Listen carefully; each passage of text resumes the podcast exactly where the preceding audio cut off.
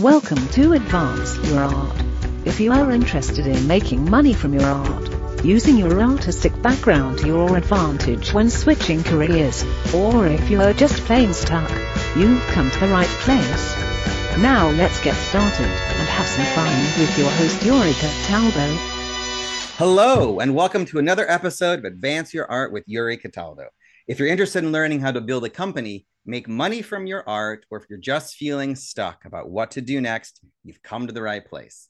Every week, I sit down with a creative entrepreneur to discuss the who, why, what, and why of their journey.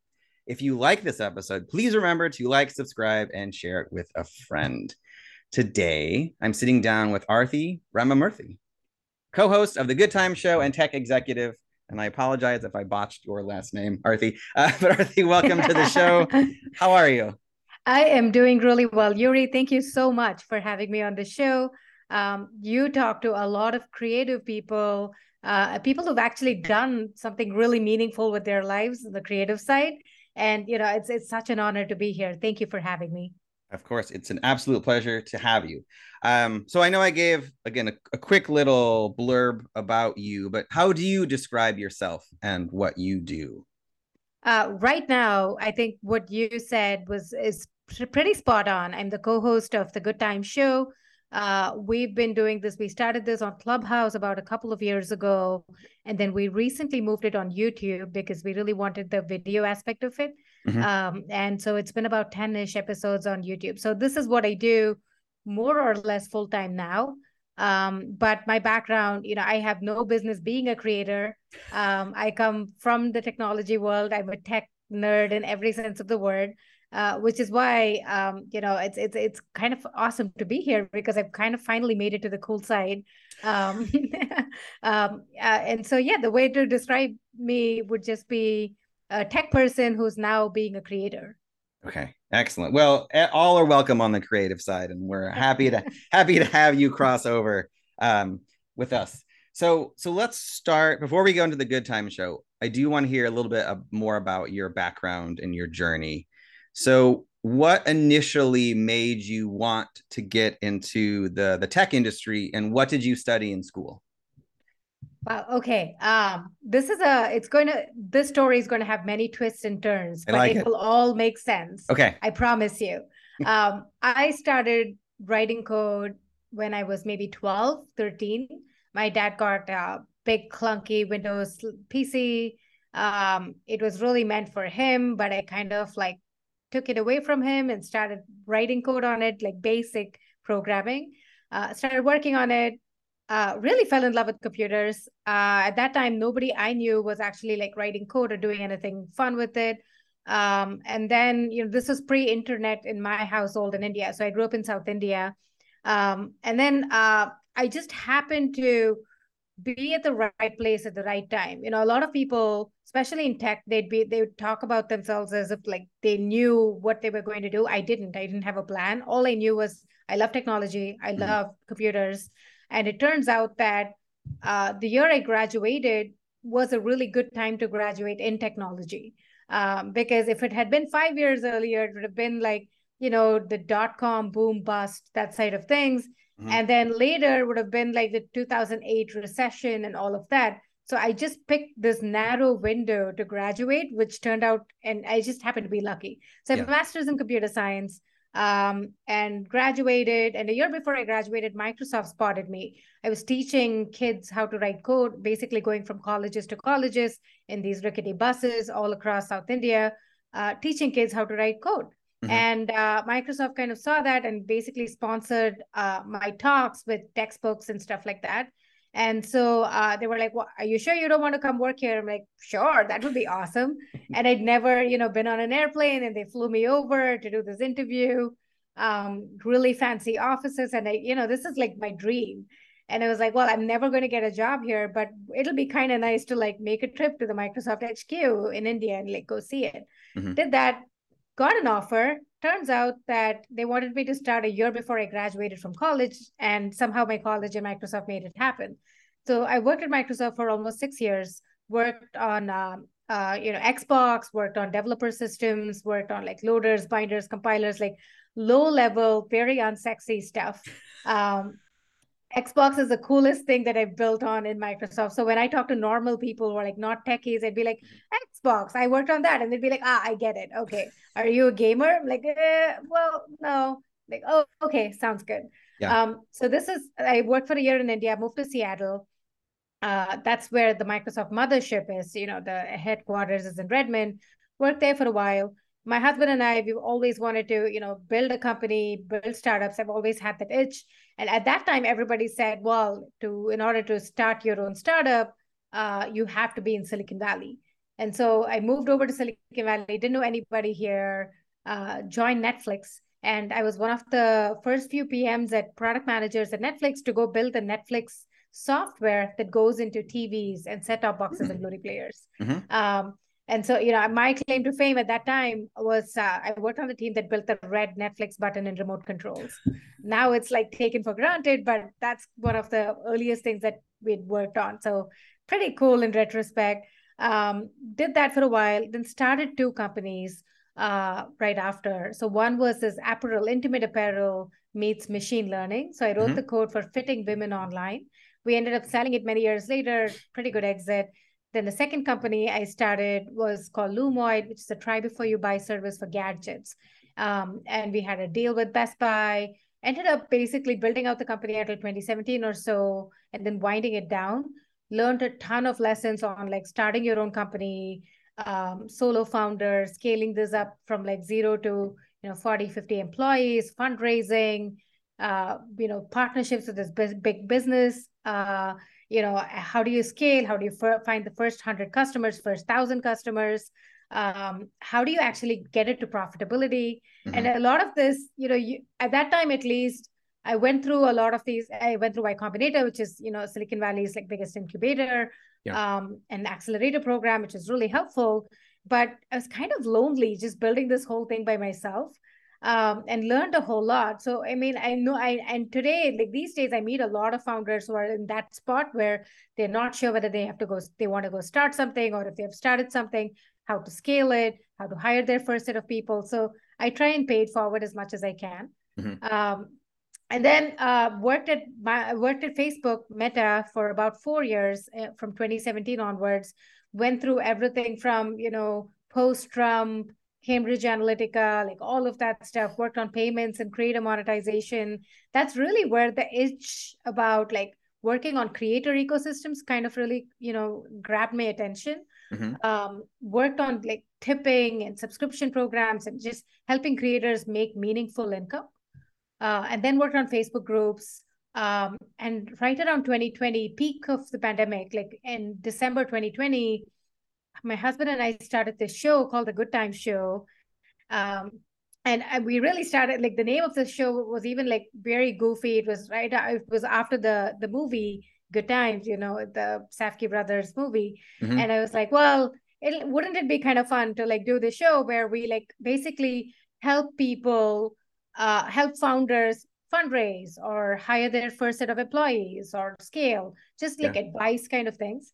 And it kind of blew up because uh, we invited a few founders we knew. We invited Elon Musk and he showed up, and that really blew up the whole show.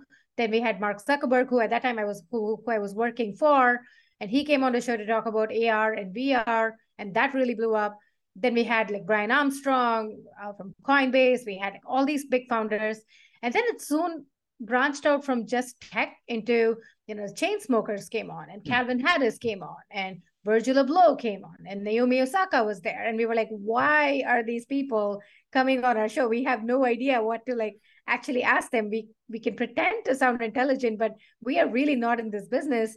But it was really fun to go learn from all these people because we realized at the end of the day that all creators and these big super achievers, professionals, they all have a very similar kind of arc about motivation and what mm. gets them to be successful. And it was really interesting for me to go learn that through the lens of this show. Um, and so we've been doing the Good Time Show for a couple of years. Uh, I ended up joining Clubhouse, where the show actually started to help them figure out international expansion. I left in June to go work on the show itself full time. And really, that's my story. I knew I told you this was going to be lots of bumps and twists and turns, but here we are. Yeah, it is. And thank you. So the bumps and twists and turns are the best kinds of stories. Uh, so th- thank you so much on those. Okay, so a couple follow up questions. So first, so you've gone from say tech company to, to tech company, so from Microsoft to Netflix, and then eventually to Facebook, and then Clubhouse. Yeah. At, at what point do you decide that you want to that you've done what you've wanted to accomplish at a, at a current job, moved on to the next one, and then how do you decide which? For right now, let's just take it to the job part, but which job to go to next? How do you do? You have a process for that, or or how did those types of moves happen? Wow, uh, deep question. You know, early on in my career, I was not strategic. Uh, I was very impulsive. Um, I was like, well, you know, uh, I think I saw some like Steve Jobs quote where he was like, "You keep looking at the mirror every day, and you're like, if you're not having fun, you should stop doing it." Mm-hmm. Um, I, uh, you know, at some point it'll be like I really got bored of the project that I was working on, or I didn't quite see a career progression. I didn't really get along with some manager or some specific peer or something, and I was like, well, you know, I really don't want to do this. So that was like early on in my career um, it somehow just worked itself out but i would not recommend that for most people where you know don't be impulsive be more strategic. Like you don't have to be like strategic like a super villain but you need to at least like understand you know where does the next year look like from a career progression standpoint for you? And i was not as uh, thoughtful about it. But i think as my career progressed um, i started looking at like what did i want out of this uh, and what can i offer to this company? And i started mm. seeing this as like a relationship that i had with this entity um, and so it was always this process of like i'm going to learn a b and c. Um, oh i'm working for this person. This person's clearly achieved all of these things and i'm going to learn how to go do that. And for this company i feel like i bring the best in this particular area. And uh, kind of saw this as like a two-sided relationship.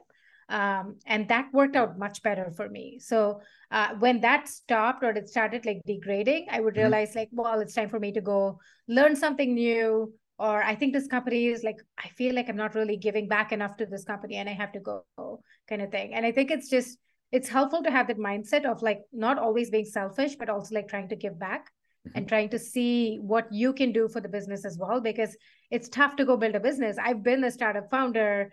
If I hired a person onto the company, you want to make sure that they're being mean rewarded, but also like they're they're rewarding the system as well. Um, and so you know that's kind of the decision making process, and it changes. It really honestly changes, and I try to iterate on it pretty much every year. Yeah. Okay.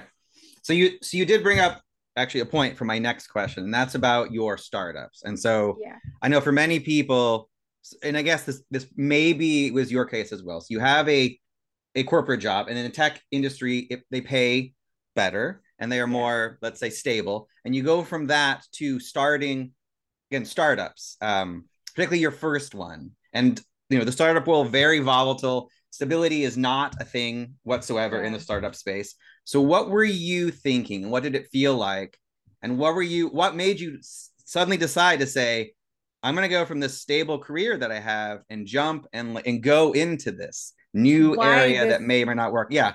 Why yeah. why that? And what were you feeling at that time? Why this death wish? Like why? Why do you have to like sabotage your own career to do this? no, uh, I'm kidding. Um, I've always always wanted to build a startup, and mm-hmm. it's it's a it's hard to explain. It's I felt like um I just had to give it a shot. I just had it in me to try it. And if I didn't at least try and take a risk early on in my career, I would always, always regret it. And so, like, the calculus at that time was it's okay if I fail. Mm-hmm. It would really suck if I fail, but it's okay if I fail because I'm still young. Um, you know, I have no obligations as such. I wasn't married and I didn't have kids and all of that. So it didn't feel like this was like a huge bet. Mm-hmm. Uh, where I could not recover from if things really didn't go well. So, um, very tactically, that was the calculus there. But uh, outside of that, you know, I think for my husband and I, one of our first date movies was uh, Pirates of Silicon Valley, which mm-hmm. is this really darky movie. I, most people have not heard about it, but it's like the life and story of Steve Jobs, fictionalized. Um, and the opening scene basically starts out with Steve Jobs basically saying, um, you know, you really want to, if you had a chance to go make a dent in the universe, why wouldn't you take upon the opportunity or something of that sort? Yeah. And at that time, you know, we were like young, naive, really selfish, you know, really foolish. And we looked at it and went, yeah, like why wouldn't you make a dent in the universe? We have to go do this. And so, you know, it's it's always been this very cliched kind of idealistic viewpoint of like, I can do this better. I need to give this a shot I can try building this thing myself. And, you know, a decade later, I'm really glad I did. Um, I've learned a whole lot just building these companies, building startups that I would have never learned otherwise. Um, I've made some great relationships, mentors, friendships, um, uh, and I now help tens of startups pretty much every month mm-hmm. to figure that journey out for the founders themselves. And it's just incredibly rewarding. Like I've somehow like just hit this particular part of uh, my journey very early on, which I'm really grateful for. And I just learned a whole lot really quickly. Yeah. So I want to talk now about the the Good Time show, but before we go into that, I kind of want you to con contrast and compare it. So because basically the Good Time show is in a way similar to another startup. It is a creative endeavor that you're starting from scratch. It is. Yeah. Could you compare and contrast how you were thinking about starting the Good Time show versus your first startup? What were some of the lessons you learned that you then implemented for the Good Time Show to let's say help your help yourself out early on? Yeah. Oh, good question. So for Lumoid, uh, which is a startup that I co-founded, um, it was very thoughtful. Oh, we wanted to go build a company. This is where we wanted to set up an office space. This is what like number of desks we have to go to IKEA and go buy. Mm-hmm. Um, startup accelerator to be a part of how much should we fundraise what which investors would we talk to it was very very thought out in the sense of like i knew what the next few days would look like at any given point yeah. but the good time show it was very goofy it was very tongue-in-cheek wouldn't it be nice and you know totally honestly the reason why the good time show started was peak pandemic my husband and I, we're just not meeting anyone in person. We live in San Francisco. Our world is all tech people, tech nerds, and we'd stop meeting them. You know, we'd like invite people over to our house for these dinners mm-hmm. and just talk technology. Like, what are you building? What are you working on? Which what things are you writing code about? And you know, we just stopped having those, and it was kind of depressing. Uh, just going into Christmas, and you know, usually we'd go to India and visit our parents every year around that time. And that year, because of the pandemic, we didn't travel. And so we were just sitting at home, uh, twiddling our thumbs, looking around, going, we should do this virtual dinner thing on Clubhouse. That would be so fun. So we kind of started this as like a tongue-in-cheek exercise on like, wouldn't it be nice if? Um, never thought about it as a company or a startup. Mm-hmm. Um, and uh, it's it's really taken us like over a year to start taking it a bit more seriously uh, because a lot of it was like, I wonder why they're coming to our show. Like, do they not find other people to go talk to? Um, and then like there are some of these guests who Sriram knew a lot about and I didn't. And so I had to like literally look them up on Wikipedia mm-hmm. and like learn about them and vice versa. And it was just like these people, they come to our shows and we, we need to like pretend to be semi-knowledgeable about their space and so we ended up learning a whole lot. And, you know, the guests would always be like, How did you know so much? And we were like, We just spent the last 48 hours just cramming everything we can about you. and we knew everything about them by then. Mm-hmm. Um, and so, yeah, a lot of it was basically not much thought went into it very early on. But now um, I'm taking it very seriously, almost like a startup, mm-hmm. where we look at, I look at, I'm a metrics person, I'm very left brain. So I look at dashboards and analytics every day. The first thing when I wake up, um, I look at you know where where do our subscribers come from? What videos are they watching? What comments are they leaving? I respond to every one of them. Uh, we look at everything as different functions, and I'm sure you do too, from like guest booking, um, you know, show production, post production, editing, um, you know, clips, shorts, all of that stuff um, audio quality, everything. Like, so I'm treating every one of these aspects seriously and trying to scale this as like an actual uh, kind of a media startup, so to speak. Yeah. Okay. So you you mentioned a little bit ago when you were first talking about the Good Time Show, but just about some let's say patterns that you were noticing from creatives who've who've made it could you talk a little bit more about in all of the let's say the creatives and just put them in a big umbrella what are some of the commonalities that they mention that they think are the keys to their success? Um some of this might be a little controversial but this is kind of what i you know i figured or just deduced from like talking to them. Mm-hmm. a lot of these famous people quote unquote famous people who are basically experts professionals in what they do they started very young um, you know they found what their passion was very early on. And you look mm-hmm. at somebody like a naomi osaka who started playing tennis very early on uh, to calvin harris who started like performing very early on. Uh, so they all had that like kind of strong inclination on what they wanted to do super young. Either they did or their parents kind of noticed that and they started getting them in. That was one. Okay. two they spend an insane amount of time insane amount of time every day towards it. And uh it's if it's sports then it's like workouts training. You know naomi talked about like a spe- specific like backstroke that she would practice over and over and over and over again for hours on end. So they just spend an insane amount of time just working on that and just perfecting the craft um, which i thought was like really interesting across all across all of them. Um, they uh, pay close attention the, the attention to detail mm-hmm. is just insane. Like they spot very small things. Um like virgil abloh talked about specific designs his fashion sense uh like what he saw in the other designers and why that was like really good. Like they have a really healthy sense of why their competitors work and what makes them really tick. And they can like break it down in a very unemotional way. Um, and uh, and just look at it from a from a competitive standpoint, which I thought was like very interesting.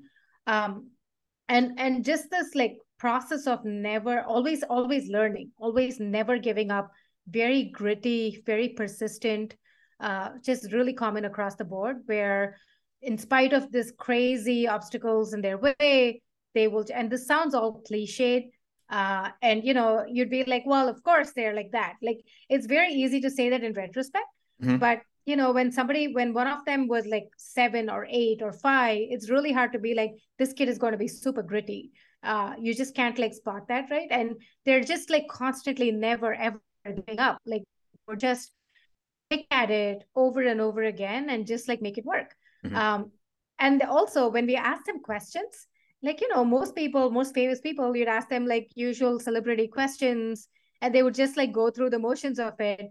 But you'd ask them something about their sport or something about what they do some like very detailed question. Like mm-hmm. we asked a question about ar rahman who's like you know this oscar winning music director.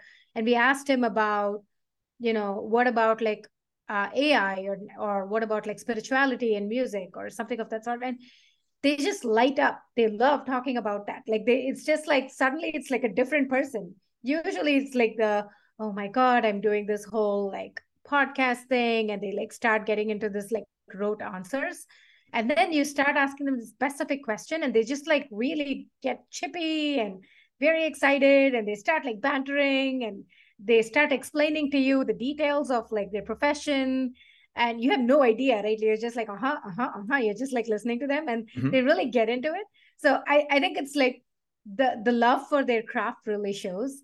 Those are some of the things that i've seen but the thing that's always controversial when i tell people is like they start early. Mm-hmm. and and uh, that doesn't mean you know the converse is not always true. It's not that you know you can't ever pick something up like much later in your life. I think reed hastings started netflix and he was he was mid 40s something like that Mm-hmm. Um, so it converse is not always true, but what I've spotted is that these people always seem to start a little early in their career, in their childhood, and they spot the signs and they really like hone in on that and pick at it. Yeah. I'm I'm particularly interested in your thoughts on where you are seeing the let's say creative economy is a big umbrella on where that's yeah. going. And particularly, you know, because you've worked for a lot of creative companies like Netflix yeah. and Facebook who are leading this in other ways. And now you're having daily conversations with creatives who are using those resources and taking advantage of that. Like where do you see everything kind of combining from both sides and where where are you at least where do you believe the different Yeah. elements of the economy is going to go Yeah, great question. I think at the risk of sounding really cliched, creator economy is winning. It is the future. Mhm. Uh, it is already here. Um, you see that the creators and the way creators work and think and interact with us, like already changing various aspects of our lives. Uh, our consumption is now primarily dictated by what specific creators buy and show and choose to you know work with or use uh, as a part of you know their ad campaigns or everything of that sort you you look at it from like influencers as creators right? Mhm. and um and looking instead of looking at like ads influencers are now basically going to be the future or they already are. So that's like one part of it on like how do they affect what you do from a consumer standpoint? And you're already seeing that shape up. Uh, then you look at like your free time what you choose to consume uh, and that is entirely driven by creators now. You listen to podcasts in your commute you listen or you watch people um, you know interact do interviews all of that. Like this has basically become like how you take charge of your free time Mhm. and what you choose to do with it. Um, and uh, then from a creator standpoint you look at it as like is this meaningful enough for me to make a living? And that's becoming more and more and more true um, and you're looking at it from just monetization models that didn't exist like a decade ago to now um, all, the way to can i do as a as a person as an individual can i spend most of my time doing the things that i like doing and still make an income out of it?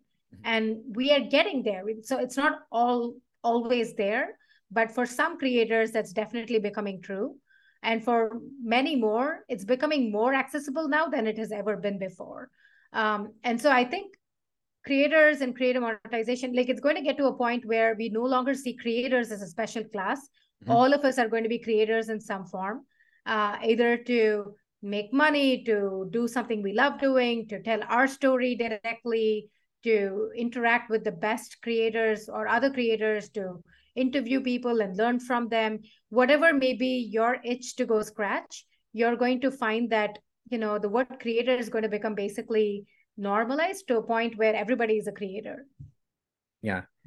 I'm so I'm I'm curious in your own journey. Um so a lot of the let's say creators and creatives I chat with are more on the introverted side.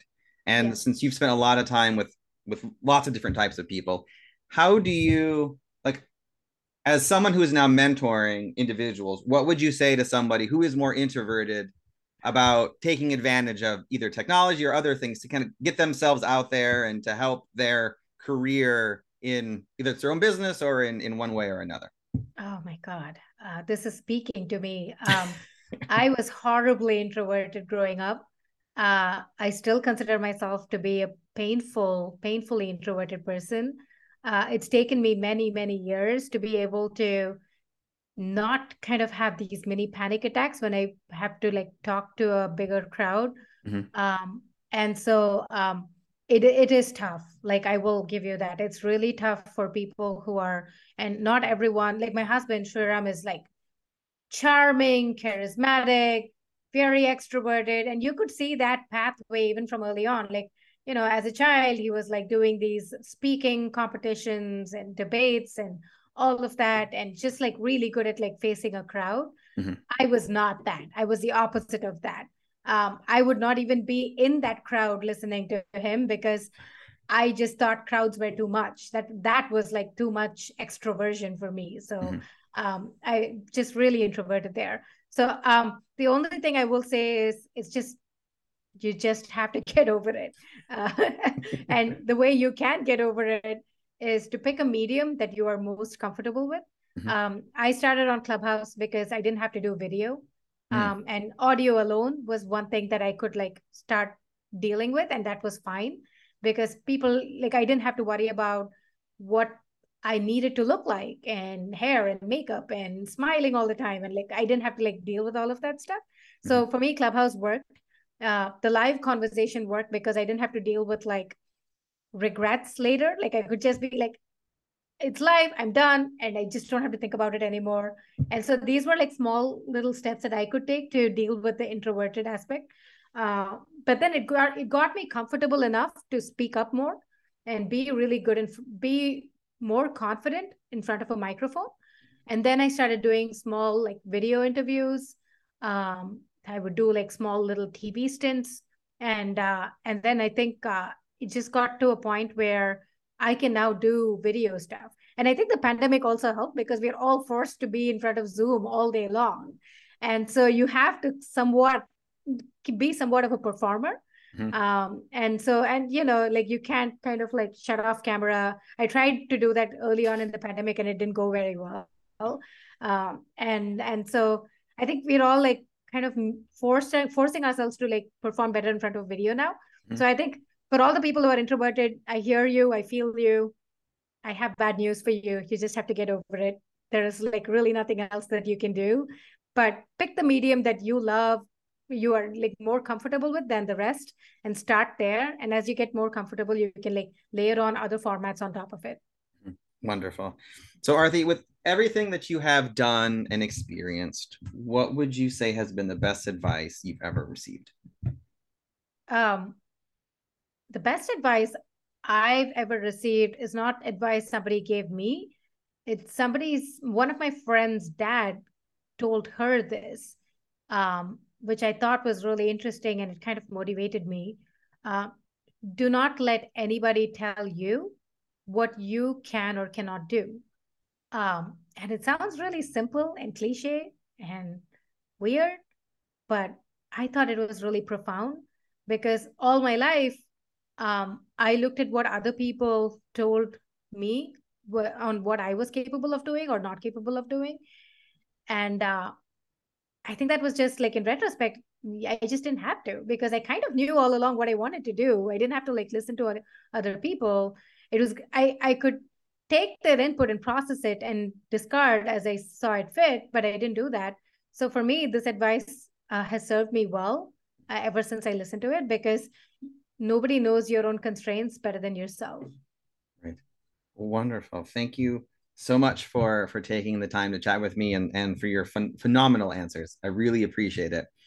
If the listeners would like to follow your show or contact you in any kind of way basically find you online where are the best places they can go to do all of that great okay so the show is on youtube it is a good time show we are also on all the podcast platforms. You'll find us there. So look for the Good Time Show with Aarthi and Sriram. That's where you'll find us. Uh, you can reach me um, on Twitter. Twitter is probably the best place to reach out to me. So I'm Aarthi R. That's A A R D H I R. First name, last initial. Um, on Twitter. Same on Instagram. Although Instagram, I'm a, you know I'm not very good at it with the responding to DMs right away. Uh, but active on both that's the easiest way to reach out to me. Okay, wonderful. And I will put all the links in the show notes so listeners can click right through. Uh, but again, Aarthi, thank you so much for your time. This has been absolutely phenomenal. Thank you, Yuri. This was great. Uh, it's like I said, you've kind of made me somewhat cool again. So thank you for doing that. it's such an honor to be on the show. Thanks again. Thank you. Thank you for listening to another episode of Advance Your Art with Yuri Cataldo. If you like this episode, please remember to give us a five star rating, like, and share with a friend. Our theme music is written and mixed by Chicago based composer Ryan Black of Black Bones Collaborative. To listen to the full catalog of our episodes, go to advanceyourart.com. To see what I'm working on or book a time with me or buy a copy of my book, Be Left Behind, go to yuricataldo.com. Thank you so much and have a great day.